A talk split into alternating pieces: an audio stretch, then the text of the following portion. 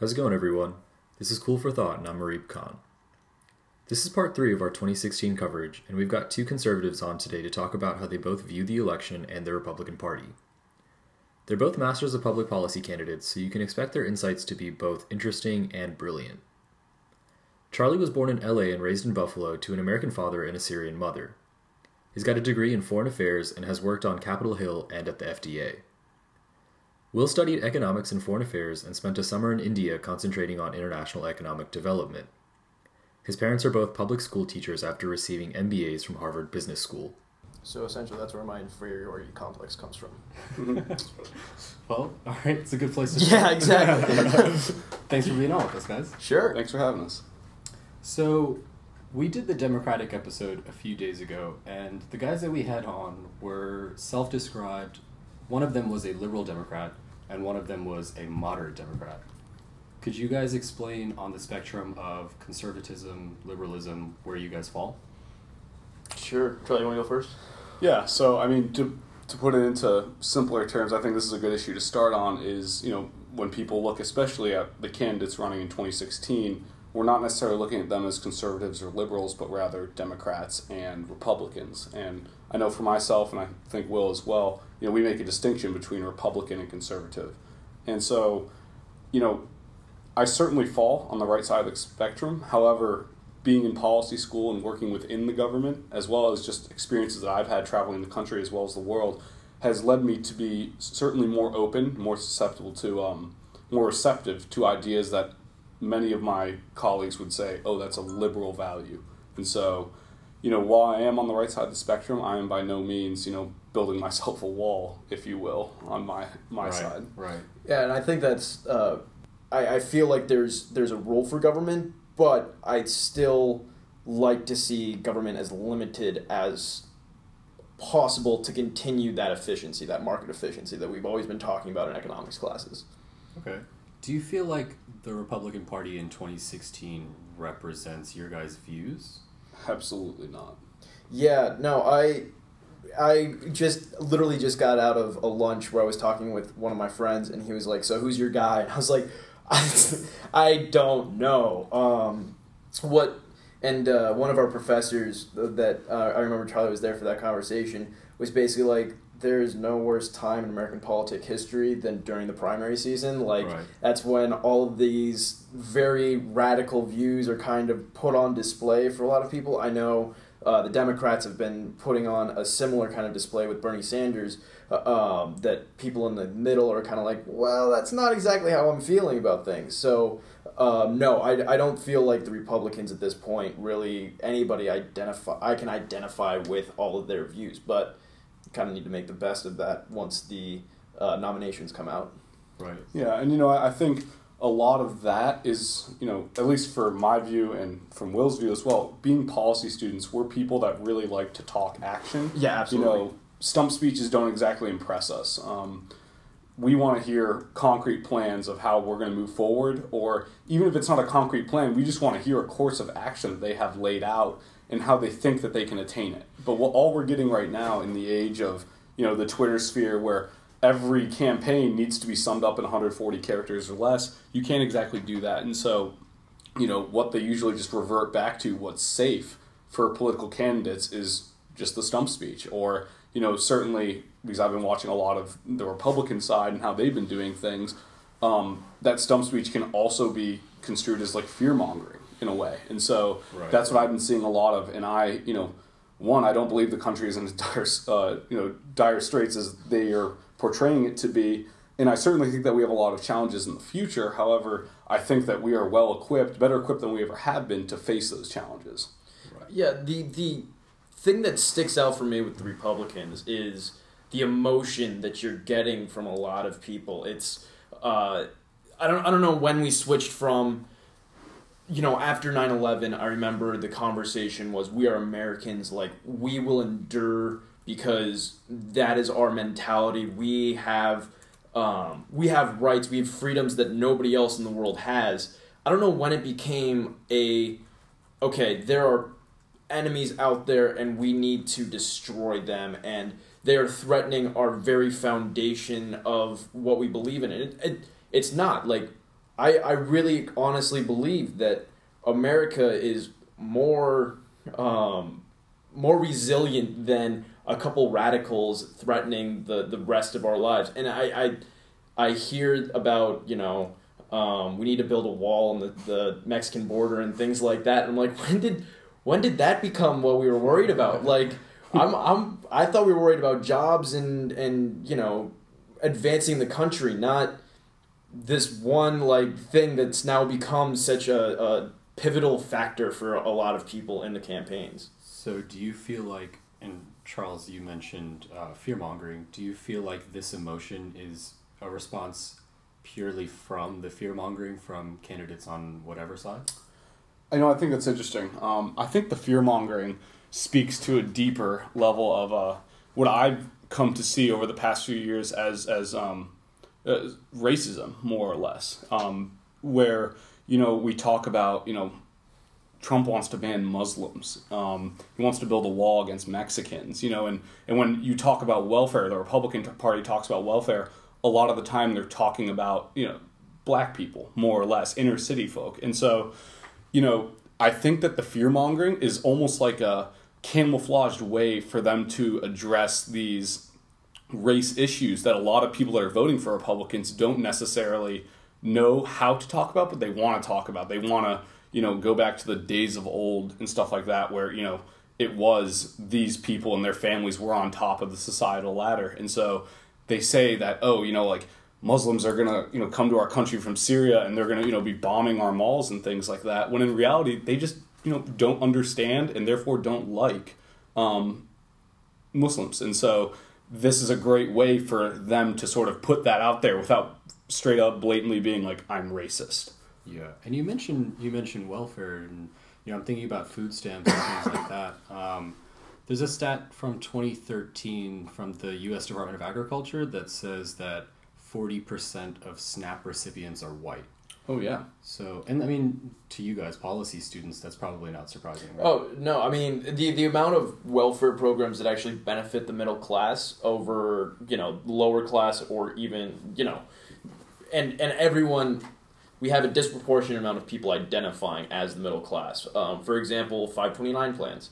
I've been a direct par, uh, participant Can in. you explain what that is? Oh yeah, sorry. Uh, so Virginia has uh, what's called a uh, shoot form 529 or tax 529. I don't know where the 529 comes from. I just know that that's what I call it. But um, you know that's that's an example of a welfare program that's benefiting classes besides lower classes, and everyone's got this like welfare is bad mentality. And it's not that welfare is bad. It's just welfare can cause inefficient results by not motivating people to work hard or do these other things. But you can see the opposite effect with taxes and things like that as well. And you know, sort of speaking on to the other end of that, um, my father was born and raised in Buffalo, New York, and you know he comes from an all-white family. Uh, he had seven siblings, I believe, and he he was his family was recipient of almost every form of welfare available. I mean, they were the quintessential white poverty family. Um, you know, they had to go and work on farms. All eight children had to go work on farms during the day to earn enough money to bring food back to the uh, table every night. And so, but it's interesting because you know my father through a series of events and you know luck and skill and grit, he was able to break that sort of cycle of poverty, unlike his other family members, and he was able to go to college in Texas on a government scholarship. Um, and then you know got a job as an architect. He's doing very well now, but he still you know he sort of forgot that everything that he did, you know, what put what truly put the food on the table, what allowed him to go to you know high school, what allowed him to go to college and things like that were all more or less welfare programs. Um, but he's forgotten that, and so you know he's very anti-welfare, like a lot of people are. They're like you know I did this by myself, and I think that's one of the things that you know we as a society and certainly a lot of people in the Republican Party need to start realizing is that almost nothing in this day and age is done by ourselves. Um, Infrastructure, for example. Like, Exactly. yeah. You know, a- any major business, you know, utilizes roads, utilizes telecommunication services. All these things were built by the government. Um,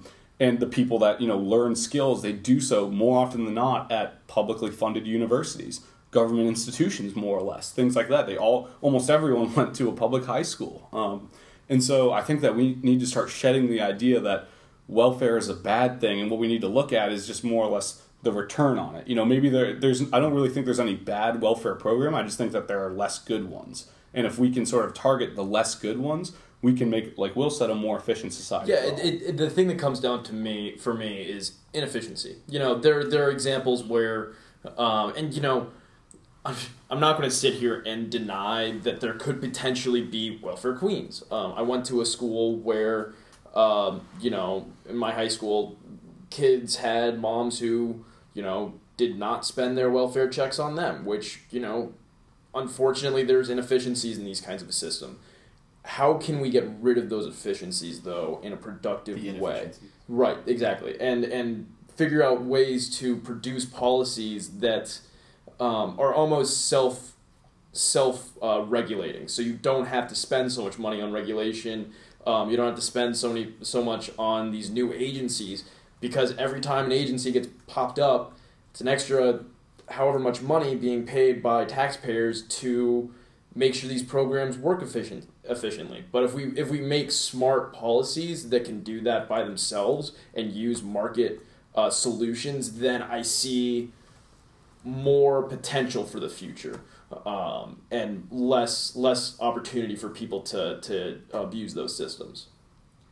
You said you mentioned spending a lot of money on regulations. Can you Sure. unpack that a little bit? Sure. So, um, what I kind of mean by that is uh, the uh, I talked a little bit about just resiliency within the government. So, uh, once you establish an agency, it's very difficult to get rid of that agency. Um, you know, there's been talk about getting rid of the IRS, but if you get rid of the IRS, what's going to take the place of the IRS? And I actually think rebranding the IRS is a good idea, but that's that's my own take on it.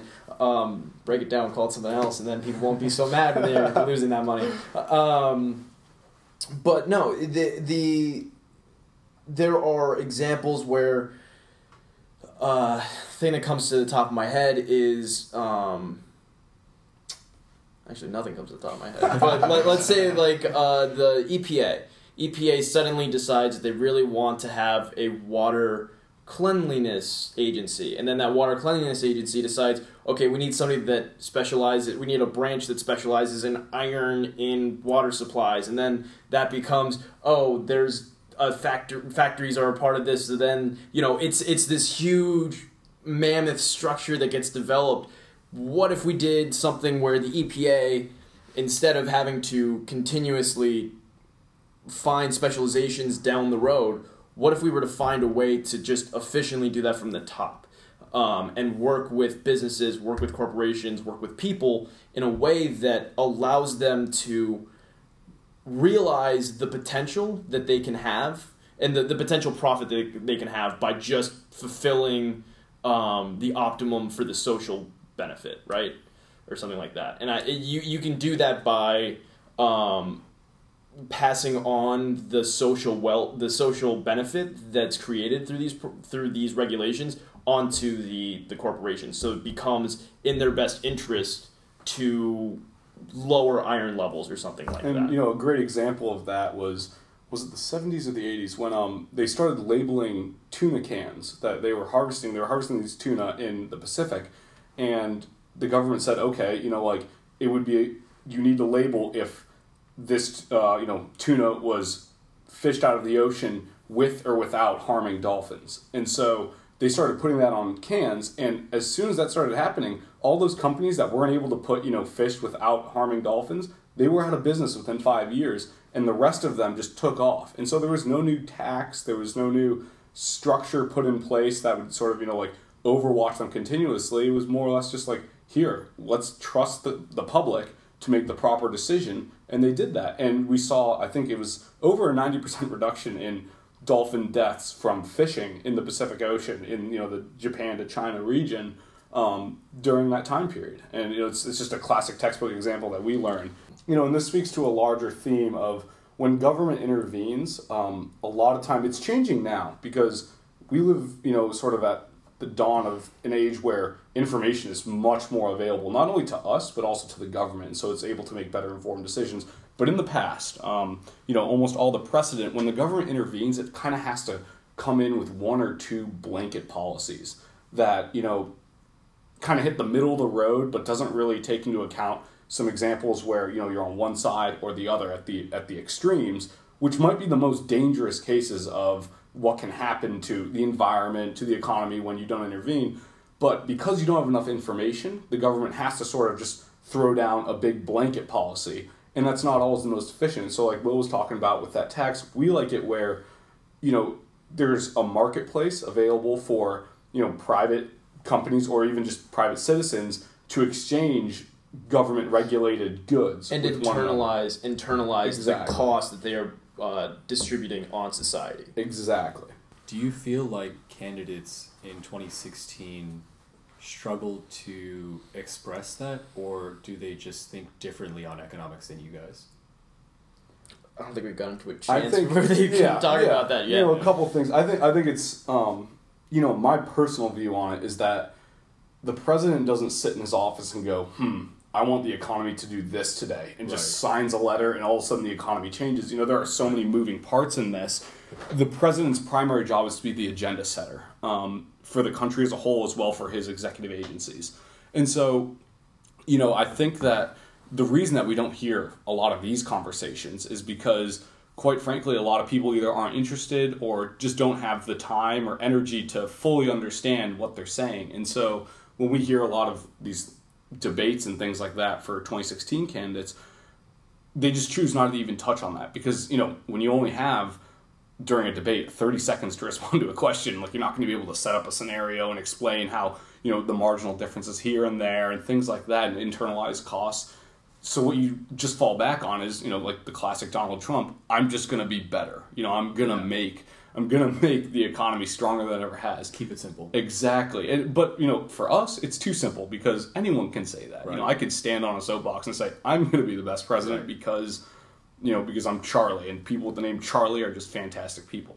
So that's why I don't necessarily um, see the conversation turning anytime soon to these sort of issues. Yeah, and I mean, I remember the last uh, last presidential campaign. Uh, the best campaign or the best debates, from my perspective, were when President Obama and um, Governor Romney were talking um, at a table, and they were you know outlining their plans in great depth, um, and I really enjoyed that. I don't know if primary season is the time for that Right. um, and it's it's difficult. The only what I'm looking for in a candidate though is somebody who's thoughtful, somebody who, you know, I don't agree. I'm not. I'm not. I'm not. I'm just not going to agree with a candidate on every perspective. There's just no chance it's going to happen. Right. What I would like to see though is somebody that shares my values and also has the analytical prowess and uh, staff to put that into a real agenda. Um, And on top of that, someone that's also I like to personally see someone that has proven they can do that. Yeah. um, that's why I think governors make great candidates. Right. Because, or you know, people that are in high levels of executive agencies because they know what it's like to you know, unlike a congressman or a senator who yes runs a district and has been on committees. They've never actually like looked from the top They've down never been through the a power a- structure. the head of an executive. Exactly. Exactly. I think that's massively important because then they realize they have the unique perspective that's necessary. And even though the governor is just of a small state, when they get to the national level, and if they make it to the White House, they have the staff, so, you know, that would sort of allow them to better facilitate the running of 50 states rather than one. just looking at the candidates and how polarized um, Congress has now become and politics has definitely become, uh, there's a lot of emotion. And the base for these candidates is. I'm looking kind of at Bernie Sanders, who's pulled a lot of the liberal vote away from Hillary Clinton. Um, I'm also looking at Donald Trump and Ted Cruz, who are now the front runners and are polling those conservatives that are you know all the way to the right. Um, now that being said, from what I understand about voter theory, they're going to have to move to the center. Like, there's no chance that they're going to win the popular vote, much less well. Hopefully, if you win the popular vote, you'll win the electoral college. But we've seen that different in the past um, in our lifetimes. Um, but yes, they, they've got to they've got to get that median voter. So Right. they've they've got to move back towards the middle middle in some way. Um, the question is, can they continue to um, hold on to those original voters that might be on the more extreme ends, and also capture those middle middle voters as well? And I'm not sure if that's going to be the case this this time. I'm, I'm wondering if we now have a situation where inequality has developed a population in which we have people on two polar ends of each other and then you know some people with the moderate view in the middle that are just being left out um, and will not get to really see a lot of those uh, idiosyncrasies that you'd like to see from a, a um, developed candidate um, and then it's going to become a vote against a candidate rather than a vote for a candidate which you know politics Right. Um, what issues do you think the presumptive or the the future nominee? What issues do you think they would come center on in the general election? I think that you're going to have to come center on um, immigration. I think that's uh, well, maybe you don't have to come center on it, but but you certainly need to move away from where the conversation is right now. You can't be talking about building a wall. You can't be talking about just denying um, hundreds of thousands of refugees. You know, not just immigrants, but refugees from war zones. And I'm not just talking about Syria. I'm also talking about uh, quasi war zones in Guatemala, in Nicaragua, things like that. Um, that's certainly one that people need to just realize uh, th- this is unsustainable. The conversation we're having now, it's damaging our worldview. Um, it's also damaging how the world views us. it's, Um, it's affecting our soft power exactly. It's massively affecting soft power. Could you explain what soft power is?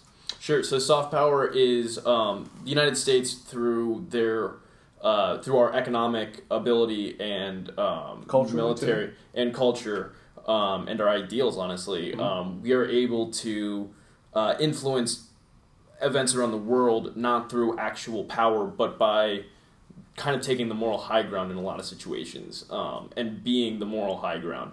Um, and this conversation where you can argue, and the international community has argued that we are no longer in the moral right, has affected uh, people's views uh, in a negative way to diminish that soft power. It's hard for me to imagine that Donald Trump, Ted Cruz, or even Bernie Sanders on the Democratic side could come center and still hold their voters. Here's what I think might happen. Uh, Trump and Cruz are pander panderers. Is that the whatever Pandering. pandering? Sure, they're pandering. Um, I mean, Ted Cruz. You look at his his history. The guy went to, I think he went to Princeton, Princeton. and then he went to Yale Law. Was it Yale Law or Harvard Law? I think it was Harvard Law. I think it was Harvard Law, and the he would only. This is a great story. He only studied with students who came from Princeton, Yale, or Harvard. If you didn't come from one of those top three Ivies, he wouldn't study with you because you you were below him. He is some guy who is extremely ambitious, and more power to him and I think that that ambition will definitely morph as uh, if he wins the nomination, uh, he needs to capture that middle voter, um, and he will absolutely change his views and his rhetoric on a lot of things.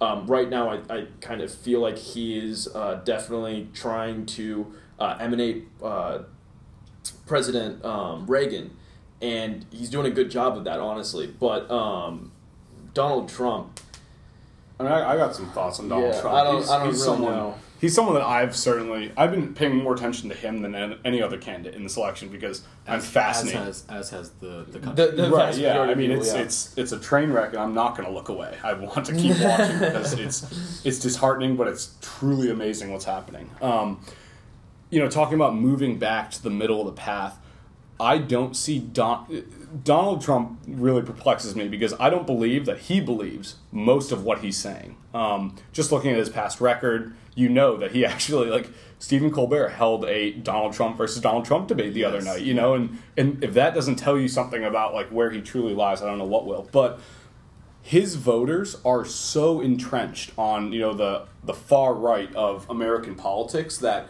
I do not think that he will be able to um, move center. I don't think they will let him. I mean, he, he will wither away to nothing because they're his lifeblood right now. They're the most energetic of conservative voters. You know, they're they're the Tea Party, not even the Tea Party. I'm not even. I guess they are the Tea Party. They're they're a lot of other things as well, but they're the most energetic. You know, they're the ones that are getting the word out. They're the ones that are going to vote. Um, most importantly, but In the primaries, at least. in the primaries at least um, and they certainly will when if he wins the election and you know heads over to uh, the main event for for the white house bid. Um, but to them to his support base any sort of e- even sneezing in the direction of you know the liberal cause or democrats in general is tantamount to just treason. Like you know that's that's capital punishment right there. And so i mean they are they are not open in the least to even hearing what the other side has to say and so it's a fundamentally unworkable political situation for donald trump in the future i believe especially in the American situ- American Right. political system where you need to be able to you need the median voter and Yeah. he does he's and if he wants to get the median voter he's going to lose his entire foundation I thought I thought when he was coming out and he had uh, sixteen percent, I was like, that's sixteen percent. That's all the way on the right. There's no way that he's going to get anything above that. And then he climbed to twenty three percent. I was like, okay, twenty three percent. That's it. That's all he's got. Now he's at what thirty five, and it's just like, fear mongering fear mongering is a hell of a drug yeah, Like, dude. it, it really is Why do you guys think the relationship between Donald Trump and the Clintons hasn't seemed to hurt either of their campaigns? I think well, Clinton because the platform she's running on. You know, I don't know much about it. Um, a couple things. One, she has bigger issues that the media is paying attention to right now. Uh, Like primarily her email scandal. That's I mean.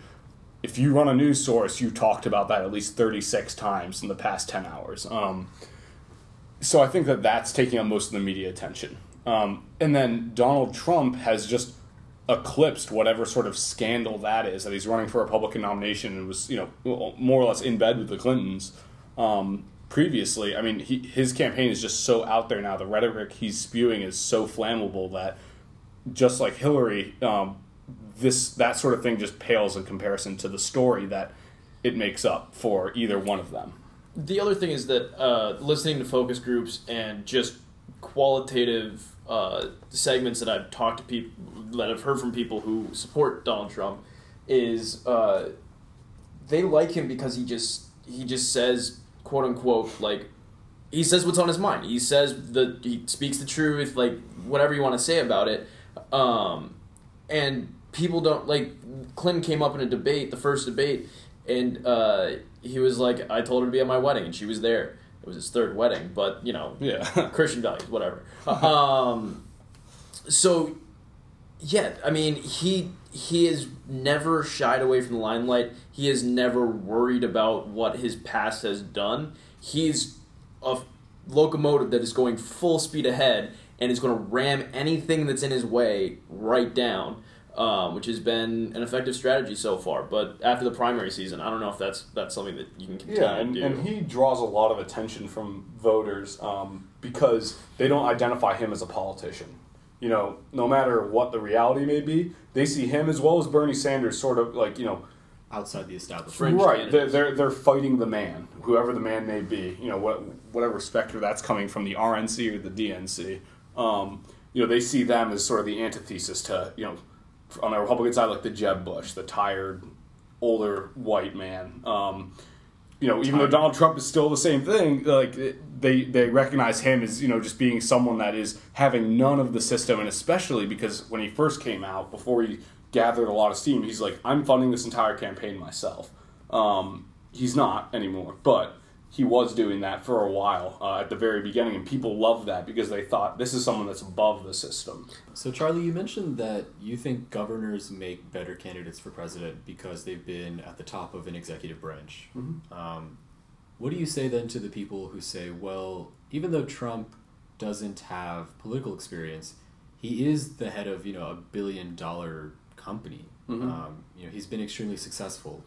Um, why doesn't that translate then? Because in, in my view running a business um, and a government are fundamentally different um, and i think everyone knows this that's certainly everyone that's listening to this knows this but i think it's you know a lot of hear a lot of people say well you know donald trump he controls a lot of people and he has to answer to investors, much like politicians have to answer to voters. But I think it's different because investors, when they invest in Trump Industries or whatever it is, they're concerned with one thing, and that's making more money, leaving the situation with more money than they entered it. And they don't particularly care how they go, how that happens. So that gives Donald Trump a lot more freedom to execute his policies and to take a much stronger stance um, within his company. You can do morally questionable things. Exactly. So Whereas that's why you see that's why you see his ties made in China. Yeah, exactly, exactly, and it's it's you know, and on top of that, you know, when someone like Jeb Bush, for example, you know, was the governor of Florida, he, you know, yes, he has to answer to voters, and you know, that's it. But the thing is about voters that they're not just concerned about one thing; they're concerned about a million things, and so having to work within politics, it's a huge balancing act, and it takes a lot more skill. Like you need to have your dancing shoes on to be able to navigate the political landscape effectively, not just efficiently, but also effectively. And Donald Trump to me right now is the bull in the china shop. He doesn't even own dancing shoes. But I would, I mean, looking at what uh, President Obama was able to do from a leadership perspective, I mean, regardless, I think, of how you view some of his politics, I think he's done a good job leading his administration at least. Um, Oh yeah. I'd be interested to see how the counterfactual if president or president if Governor Romney was uh, elected president, being the CEO of or CEO or president or whatever he, whatever he was of Bain, uh, and then moving into the governor's role, he had the leadership resume. Like he had it. Um, smart guy, like super super smart guy, Rest but. Yeah, rip. um, but yeah, no, I, I think that that would be super interesting, and uh, he had all the qualifications, but it just didn't didn't pan out for him. I mean, we've always like since the beginning of this campaign cycle, it's been uh, when's Marco going to start moving Yeah. forward? When is when are these moderate candidates going to get the limelight? Uh, and I remember uh, in 2012, and uh, every, it it was who who can we elect besides Mitt Romney? Like nobody wanted to elect Romney. Ended up like that was the prime like he was the the most electable. Ended up uh, getting the nomination. Uh, it'll be interesting to see if that holds true because people have just been waiting for, for Marco to start peaking and, and getting into the the um, the candidates or getting higher in the polls. Um, but I'm not sure if that's going to happen this year. Um, So you see Marco Rubio as a moderate Republican. Ain't that something? Are there any any candidates outside those who you would say are qualified to run for president Joe Biden. Joe Biden. As, as a Republican? No, not as a Republican. I just wish that he would have run. But um, yeah, from the Republican side. I mean, so I think that Lindsey Graham and Rand Paul both have the experience, and I, I don't agree with them on a lot of their their topics. Uh, John McCain, God, I wish that guy would come back. Um, you know, there there are a couple of people that they've got the the resumes, they've got the experience that I think would make them a qualified candidate. They just they haven't been able to kind of break through in any significant way. And I just like Rand Paul because he'll he'll go on like he's a very opinionated person, and those opinions have some kind of foundation. They are a basis of which he's got like you know he's got an ideal, he's got ideals, and he sticks to them. So I like that about him. Um, but I don't agree with a lot of the stuff that he says. Um, Yeah, and uh, you know, someone that I don't. I'm looking forward to 2020 and 2024 because I'm hoping someone that I've what Kanye. Yeah, exactly. Someone that I've respected for a long time, and I hope eventually makes White House bid outside of Kanye West is Paul Ryan. Um, he's someone that I I respect immensely um, because he he is someone that is willing. He's shown that he's willing to reach across the aisle, Yeah. and that he doesn't just talk merely in rhetoric and chest thumping, but he'll bring numbers to back up his argument on a lot of things, or at least he'll try to make an argument, not just saying like this is my moral belief, even though a lot of decisions need to be made based on that, but also that he's shown that he's willing to bring a budget to the table year after year that he's worked on. Can you guys expand on the idea that a big loss in 2016 or 2020 would change the Republican Party? I think Charlie, you kind of were uh, were leading to that a little bit. Yeah. Um, So I think that, you know, were we so I categorize big loss in two ways. One, it's either you know we get crushed and either Sanders or Clinton rises to the presidency, or potentially Trump wins, and you know if he does actually follow through with the policies he's proposed, we see a lot of things go very wrong um, for the United States over the next four years. Either way, if things go poorly, you know people are going to need to start realizing that if we want our agenda to move through, we need to get behind one person. And like Will said, we don't we will not agree with someone on every single issue. That's just almost impossible to do these days. What you need to do is either find a few issues that are really important to you or just find someone that has the majority of your issues that they support and they you can get behind them and you can you know present yourself with a united front much like the Democrats did in 2008 and 2012 with Barack Obama. I mean it was it was you could not distinguish you know one Democratic faction from another during those two presidential elections because they were so, or at least in 2008 after the primary, um, they were so solidly behind their candidate that you know it was it was an unstoppable machine. And even though Donald Trump is leading the polls and he seems like a juggernaut right now, like just the fact that there are five other guys that are even on a debate stage with him at this point is you know enough to show you that there are still major splinters and it's not going to pay off for the party with policy, there are always winners and losers. You cannot produce a perfect policy. But how do we produce a policy that that may have losers in one sense, but then they're winners in another sense? And I feel like some people have felt like they've been the losers repeatedly over the last eight years, and that's why I felt like a Republican should be nominated and should be elected.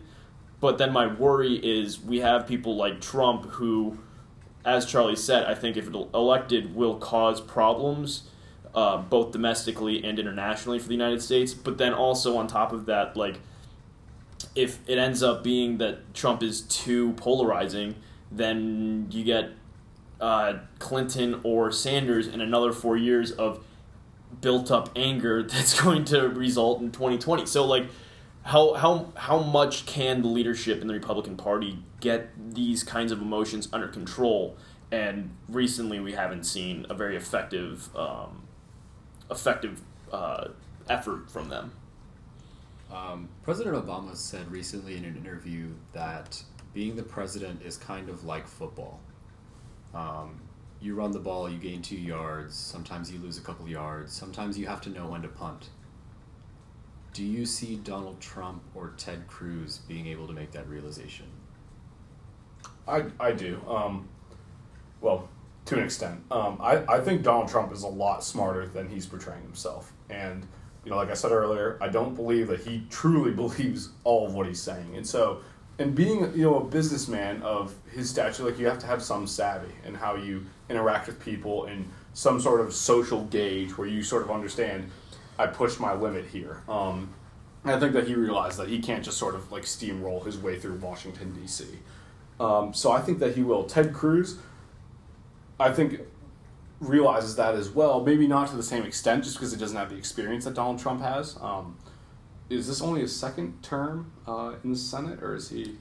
Yeah, he's he's recent. Yeah, he. I mean, he's, he's new. You know, and so he hasn't been around as long, and he's never held like a uh, a big time executive position. And so, um, you know, I think that he would have more growing pains in that sense, just because he would not be as educated or experienced in President Obama, though. Yeah, you know, right. He had two two terms as a senator. Yeah, and, and he had a lot. You know, and again, these guys will all have a great teams of people surrounding them. You know, that to help them make decisions. These guys aren't just waking up in the morning and grabbing their coffee and being like, I'm going to go face Congress, you know? So Ted Cruz has actually only been in the Senate since 2013. Okay. So yeah. do you think that's a valid criticism of him then? Since Obama was criticized for being only a two term senator. You know, I, I, I can't say anymore because, you know, someone like Barack Obama has grown a lot on the job. And, you know, I really like especially what he's done in his second term. You know, I think that he's really come into his own. And that's also because he doesn't have to worry about getting reelected. Um, and so, you know, I'm not sure that that's necessarily a valid criticism, uh, or, or, not as valid a one as I would make. Um, you know, but it, one thing I would say to criticize Ted Cruz is if they're going to harp on Obama so much for his, um, uh, you know, like where he was born and the whole birther controversy, then I think that you should be allowed to look at Ted Cruz's and address that appropriately as well. I don't think that, you know, I don't think it will be. Uh, at least we certainly won't be hearing Fox News call for uh, Cruz to support to produce his birth certificate and stuff like that. Um, but no, back to your question, I really don't think that that's a, a very valid criticism right now, at least. Just something in terms of like can they figure this out on the job? You know i think that the us government is a situation has has the uh, the the protection and the resiliency and i've said resiliency multiple times already but the resiliency to take somebody who is not 100% the first day and be fine over four years, I don't see the end of the country coming anytime soon. I just don't. I think that America means more than that. And I think that people that have this extreme, like, kind of idea about, oh, if we elect this person, everything's going to come tumbling down. I think everyone just needs to kind of, and the media's not helping with this, but needs to just take a chill pill a little bit. Just think a little bit more logically think a little bit more of the the how i feel what are my ideals who is going to help with that? Rather than oh my god we need to like get back and get these redemption this this election or something like that. In 2001 or 2002, after the 9 11 attacks, President Bush came out and gave a very passionate speech um, articulating the difference between fighting terrorists and, you know, just in general, understanding who the enemy is. And, you know, he clearly stated something along the lines of Islam is not our enemy. I say this not to ask a question regarding Islam per se, but from that rhetoric to now, do you think that that's indicative of a greater ideological shift? I think that people are now yes, um, primarily because people when when September 11th happened, that was the first time many, the majority of Americans had ever heard of radical Islam. You know, there had been attacks on embassies in uh, in Eastern Africa. Nairobi. Yeah, Eastern Africa in um, you know, we had been embroiled in a quasi war of sorts or conflict of sorts in Lebanon, things like that, where Americans were killed in both instances. And but- there was also World Trade in the 90s. Yes, and World Trade in the '90s, right? But this was the first time that we had seen like a truly destructive attack on American soil. You know that that brought down a symbol of America um, from radical Islam, and so you know it was still fresh on our minds. And so you know President Bush comes out and said, you know, we must know our enemy. It's not it's not Islam. It's the terrorists. Things like that.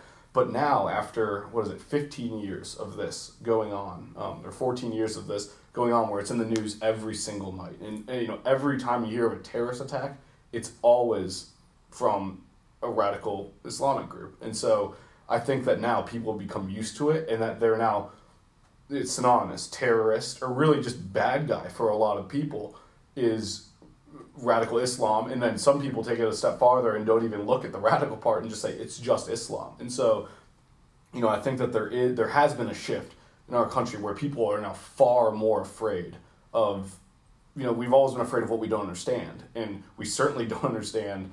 Um, you know, someone from Iowa doesn't understand the culture and the settings and you know just everyday life in a place like Libya, and so they're afraid of it because they don't understand it. And I've seen that on every level. Um, you know, within the U.S. And you know, my mother being from Syria, she's experienced it as well. You know, people interact with her differently, and she's noticed that as time has gone on, people have interacted with her differently because you know, certainly after the first two years after the attack, that's when it was like at a high because people were just becoming aware of it. September 11th was still fresh in their minds. Um, and you know, it, it was tough for her to sort of navigate as she was searching for a job at that time. Uh, the landscape. It's become better now as people have started to realize, or at least people within our social circle have started to realize, yeah, there is a difference here. Um, but yes, to your question, I definitely think that there has been a shift in uh, just the national conversation on Islam and certainly radical Islam in general.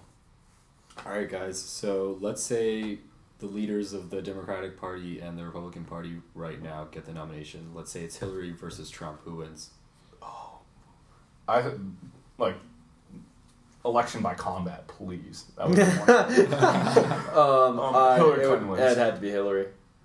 Yeah, Um, just by by a long shot. With the current rhetoric and how th- you know if like if tomorrow we were voting for president of the United States and it was Trump and Hillary, Hillary wins by a mile. And Hillary's been Hillary's been pushing her her candidacy as an extension of President Obama. Right. Um, and the Moderates love that. Yeah yeah and President new job. Obama's the his job approval rating is forty six percent right now. Yeah. Pretty sure when President Bush was leaving office in two thousand eight, his approval was like thirty percent or like Different circumstances, but yeah. Yeah, but I mean, it's a lot easier to to say I'm extending this further Oh yeah. rather than we need a new change. Yeah, no. We need we need a new new way of No combating change right now, right? No, no, no. People want uh, an extension of what's going on. Yeah. So I think I think Hillary, if she would, and she would um, produce that message, it would go a long way. I want to thank Charlie and Will again for sharing their ideas. Next up in our general election series is how some young women feel about the Democratic Party and the possibility of a female president. Do you agree with Charlie and Will? Let us know by tweeting at UHREEB E and make sure you subscribe to the feed on iTunes. Thanks again for listening, everyone. This is the Cool for Thought podcast, and I'm Arib Khan. Stay hungry.